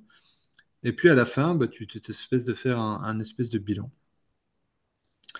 Sauf que quand vous posez une question à quelqu'un, si vous êtes concentré sur votre euh, feuille pour mettre, inscrire les réponses, vous avez ce qu'on appelle le langage non verbal qui va s'exprimer. Êtes-vous stressé? Donc là, on est en podcast, les gens ne vont pas voir ce que je fais êtes-vous stressé? Non. Puis je me gratte derrière la tête. Je, m'agite. Ou je me rappelle la gorge. Donc vous entendez non. Donc vous avez l'information non. Vous avez l'information consciente non. Mais inconsciemment, la personne vous dit complètement autre chose. Et puis vous avez ce que vous dites, et vous avez ce que la personne entend. Est-ce que vous prenez des traitements médicamenteux? Non. Ok. Vous arrivez au milieu de la consultation, vous vous écartez des hypothèses. Et là, vous comprenez que la personne, si, si mettons que ce soit une femme, elle prend la pilule contraceptive, elle est sous l'évothyrox. Parce qu'elle n'a plus de thyroïde. Parce qu'on lui a dit que ce n'était pas vraiment des traitements. Donc en fait, elle, ce qu'elle entend comme traitement, c'est parce que vous, vous entendez. Si je dis, est-ce que vous mangez des légumes Que la personne dit oui. Ok. Quels légumes? Bah, Des pâtes et des lentilles légumes, elle entend ça comme l'accompagnement de la viande. Et donc, en fait, une anamnèse, c'est pas juste se contenter d'aller en surface. Oui, non. Êtes-vous stressé? Tac. Je regarde, je fusionne avec la personne et en fait, je me mets à sa place. Je me mets à son niveau. C'est pas à elle de venir à moi, c'est à moi de venir à elle. On pourrait dire c'est 50-50, elle doit venir un peu vers moi, mais c'est moi qui ai le cadre. J'ai dit, c'est moi qui ai la responsabilité tout à l'heure. C'est pour ça que j'ai aussi le droit de m'attribuer euh, des cadeaux qui me sont apportés par les gens, parce que c'est moi qui fais le travail à donner le tempo et à donner le cadre. Donc, je ne vais pas dire la personne, elle est nulle, elle ne sait pas ce que c'est qu'un traitement médicamenteux, ou, là là, elle est trop nulle, elle ne sait pas ce que c'est qu'un légume. C'est à moi de sentir, de deviner ça, puis de faire le travail pédagogique, de compréhension de là où elle est, Et pas de dire, bah, dans l'anamnèse, elle avait dit non. Donc, bah non, hein, c'est pas, pas de ma faute si j'ai fait du mauvais boulot, c'est de sa faute à elle. On ne se réfugie pas derrière quelque, derrière quelque chose qui est formel. On accepte dans l'anamnèse d'être dans un espace subjectif où les contours se dessinent au fur et à mesure, où la brume se dissipe à mesure que le temps avance. Et des fois, ça prend 10, 15, 20 minutes, et des fois, ça prend trois séances. Et c'est comme ça, parce que ça met du temps à comprendre. La personne met du temps à comprendre aussi qui elle est. Elle redialogue aussi avec elle-même. Pierre a pas mal parlé de la distance qu'il pouvait y avoir entre le réel du corps et l'abstraction de l'esprit. Eh bien, il faudra faire des fois un travail de, réconciliation de ces deux éléments pour pouvoir avoir une anamnèse qui tienne la route. Donc, c'est pas compliqué hein, de faire une anamnèse. Hein, si, on prend euh, juste des éléments et qu'on les codifie par oui ou non avec des réponses écrites, on pourrait dire qu'on a fait un bon boulot, mais ça accouchera de pas grand-chose. Et comme euh, dit Pierre, il ben, va falloir qu'on arrose hyper large pour espérer toucher juste. Et, euh, donc, euh, l'anamnèse, c'est pas juste euh, remplir un, QCM, un questionnaire ou avoir des réponses formalisées à ces questions, c'est sentir à quel point les réponses sont en accord avec la, vérité de la personne. C'est extrêmement passionnant. Merci Fabien.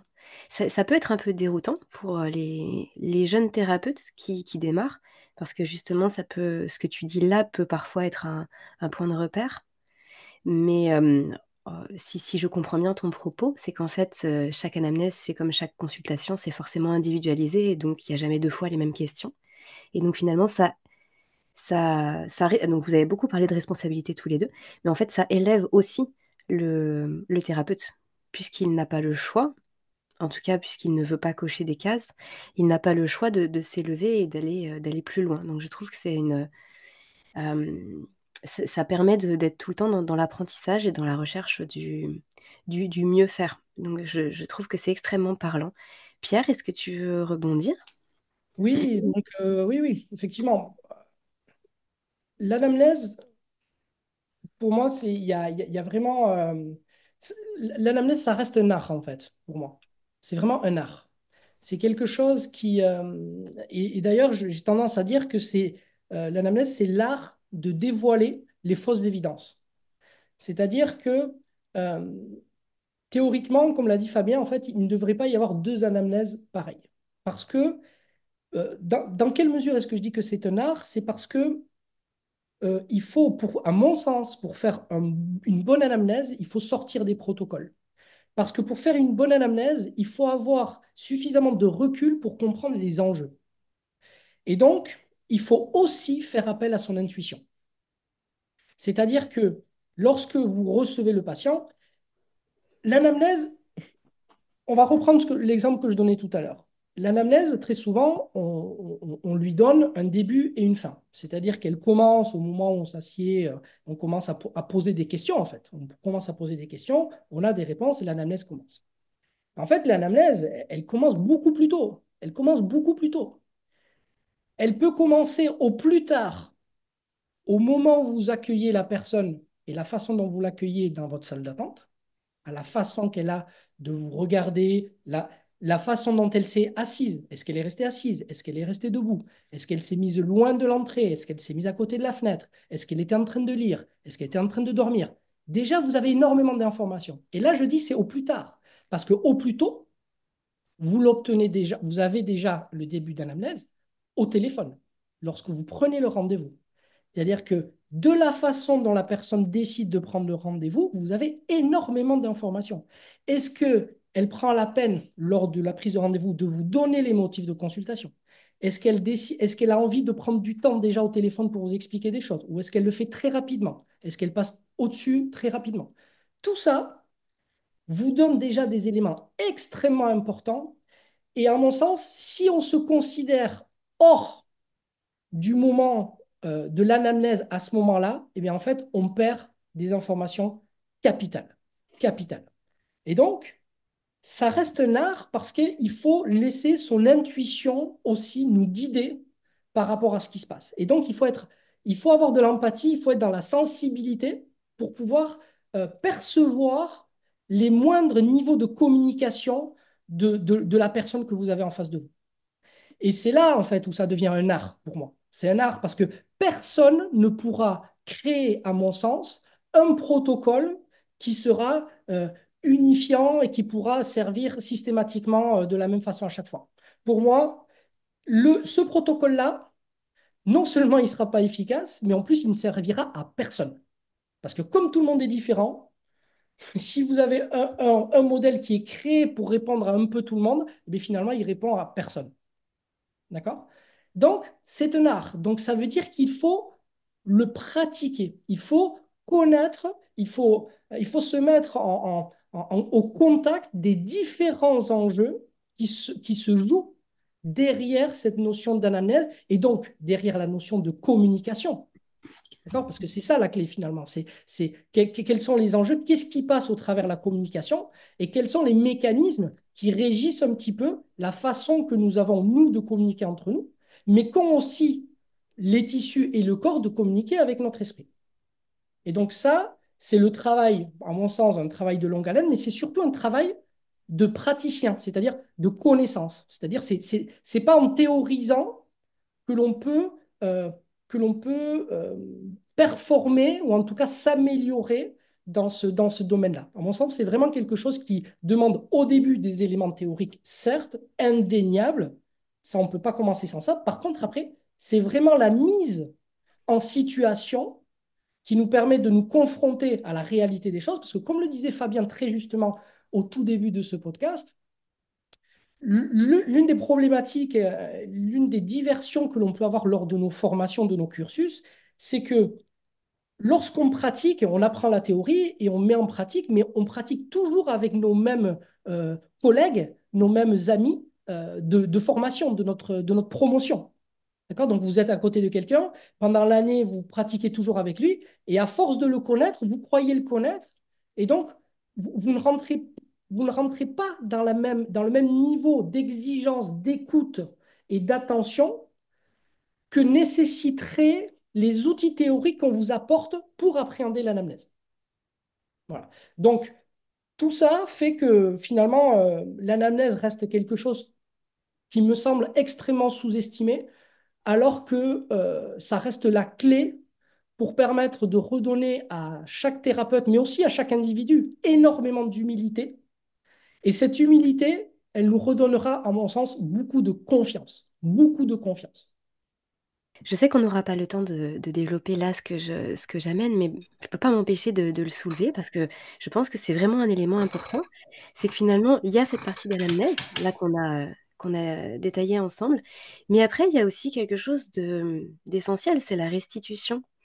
Et je sais que l'un et l'autre, vous portez de l'attention sur la restitution et finalement ce que vous avez compris de l'anamnèse, c'est pas non plus forcément texto, ce qui va être restitué dans la globalité à la personne, parce que parfois ça peut aller trop vite, parce que parfois c'est pas le bon moment, parfois parce qu'il y a ci, parce qu'il y a ça. Bon, ça pourrait presque, je vais laisser ça en suspens, mais ça pourrait presque faire l'office d'un deuxième volet ensemble, parce que je sais que c'est un sujet à, part entière.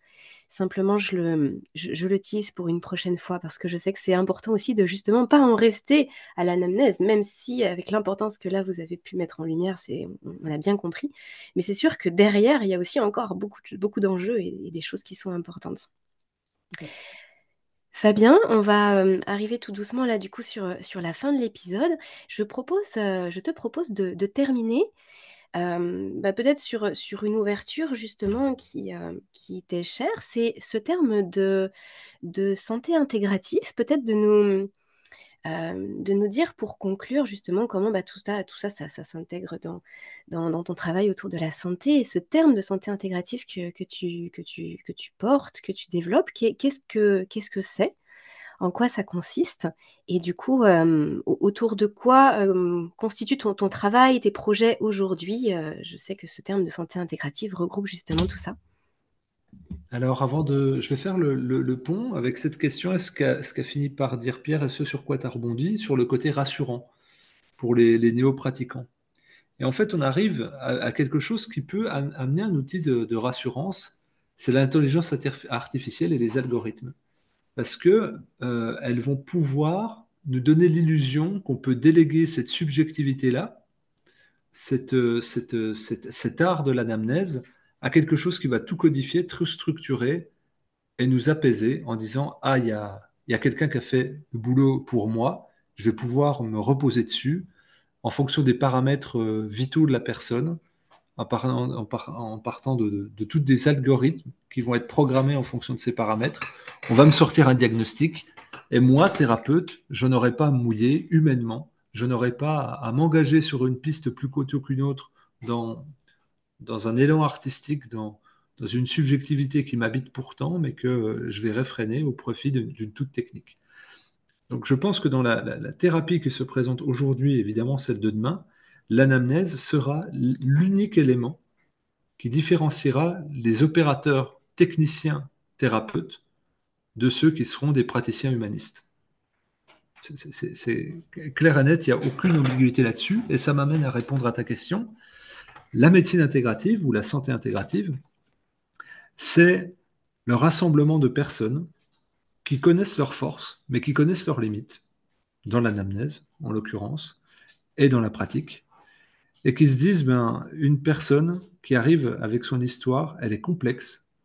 Moi, j'ai une vision qui ne peut être que parcellaire, parce que j'ai une subjectivité exprimée, je ne vois que ce que je suis, avec toute mon entièreté et toute ma, ma, plénitude, ben, je suis quand même avec un regard euh, euh, biaisé par mon existence et par mon savoir. Et j'ai besoin de l'autre. Moi, ostéopathe, j'ai besoin du naturopathe. Moi, naturopathe, j'ai besoin du médecin. Moi, médecin, j'ai besoin du diététicien. Moi, diététicien, j'ai besoin de l'endocrinologue. Moi, endocrinologue, j'ai besoin du radiologue. Moi, radiologue, euh, j'ai besoin de l'acupuncteur. Moi, acupuncteur, euh, j'ai besoin du pratiquant shiatsu. Moi, pratiquant shiatsu, j'ai besoin de l'homéopathe. Etc., etc.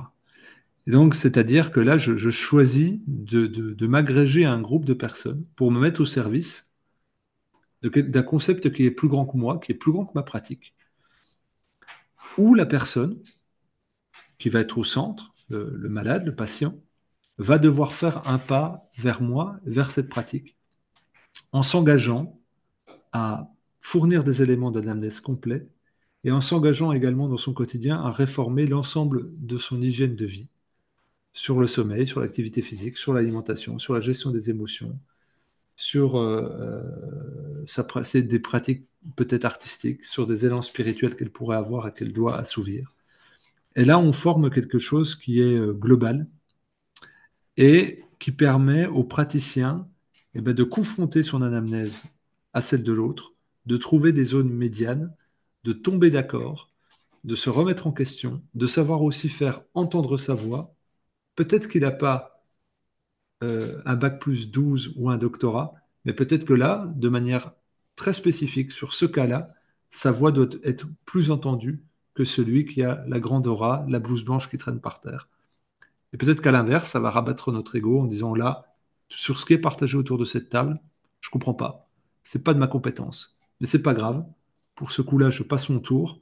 Mais il y a un moment où je sais que ma zone de force, elle va pouvoir s'exprimer et elle aura une grande influence. Et pour moi, c'est indéniable que ce sera la médecine de demain, c'est celle qui est en train de, voir le jour, à la fois parce que tu disais, euh, Aurélie, la sensibilisation à, une éducation non pas de cabinet, mais de tout ce qui se passe en dehors, où les gens deviennent très poreux aux pratiques complémentaires. Il y a 40 ans, l'ostéopathie, c'était du charlatanisme. Aujourd'hui, il n'y a aucun souci avec l'ostéopathie, vraiment aucun problème, parce qu'elle a fait ses preuves. La naturopathie est en train de faire de même et les, gens ont monté en compétences, ont été éduqués à force de conférences, à force de vidéos, à force de livres, à force de, formation, à force de rencontres aussi. Et qu'aujourd'hui, ben, cette santé, elle est mûre pour, euh, pour fleurir. Les praticiens ont compris que les systèmes actuels étaient à l'agonie. La plupart des praticiens ont compris qu'ils étaient limités aussi dans leur cabinet. Ils ont compris aussi que les enjeux étaient très complexes par rapport à des problèmes de santé où il y a moins de vitalité, il y a beaucoup plus de stress, euh, il y a moins de temps pour s'occuper de soi. Et donc, eh bien, euh, c'est l'évidence même que d'aller euh, vers cette forme de soins où on a tous à y gagner et, où on va être dans ce qu'on appelait, Pierre et moi, dans, une dynamique de formation continue, mais non, non formalisée, non sacralisée et non un, par un diplôme, mais par des résultats. Merci infiniment Fabien pour ce mot de la fin. bien sûr que je mettrai dans le descriptif de l'épisode toutes tes actualités, les liens qui renvoient vers ton travail, pour qu'on puisse bah, se, mettre à jour, parce que je sais que l'année 2024 est pleine de projets, elle, sera riche pour toi, pour Exui. Et puis, bah, je vous remercie tous les deux pour, bien sûr, comme toujours, la, qualité de, vos réponses et, et, toute cette nuance et cette profondeur dans tous les sujets qu'on peut aborder sur le podcast. Et je vais vous souhaiter une très belle suite de journée. Merci Fabien d'avoir accepté notre invitation. Et puis Pierre, on se retrouve très bientôt pour un nouvel épisode. Oui. Merci, euh, merci du fond du cœur, Fabien. Merci d'avoir pris ce temps avec nous. C'était vraiment un plaisir. Bah, merci à vous deux pour, euh, l'invitation. Puis bah, la perche avait été lancée pour un épisode 2 sur une autre pratique, donc euh, dans quelques mois, je suis partant pour remettre le couvert. Puis ça m'a permis de, bah, partager sur l'anamnèse dont on est friand les deux, dont on a déjà beaucoup échangé et puis sur cet aspect de santé intégrative euh, qui, euh, est le cœur de mes pratiques. Donc merci euh, pour l'échange à trois. Merci beaucoup. Merci à toi aussi Aurélie. Merci beaucoup. Hein. Merci, à très bientôt. Au revoir. À très bientôt. Au revoir. Au revoir. Cet épisode touche à sa fin. Bravo à vous de nous avoir suivis jusqu'ici. J'espère que ça vous aura plu, que ça vous aura apporté ce que vous étiez venu y chercher, voire même beaucoup plus. En tout cas, vous pouvez retrouver le travail de Pierre en descriptif de cet épisode. Vous allez avoir tous les liens pour pouvoir creuser, aller plus loin et puis entretenir votre autonomie de pensée. Vous pouvez également soutenir le podcast en partageant à vos proches tout simplement. Puis ça peut être sympa d'en discuter ensemble aussi. Ou alors en mettant 5 petites étoiles sur iTunes ou sur votre plateforme d'écoute. Je vous dis à très bientôt pour un prochain épisode. N'oubliez pas de partager le podcast et de mettre plein de petites étoiles. C'est vraiment important les étoiles.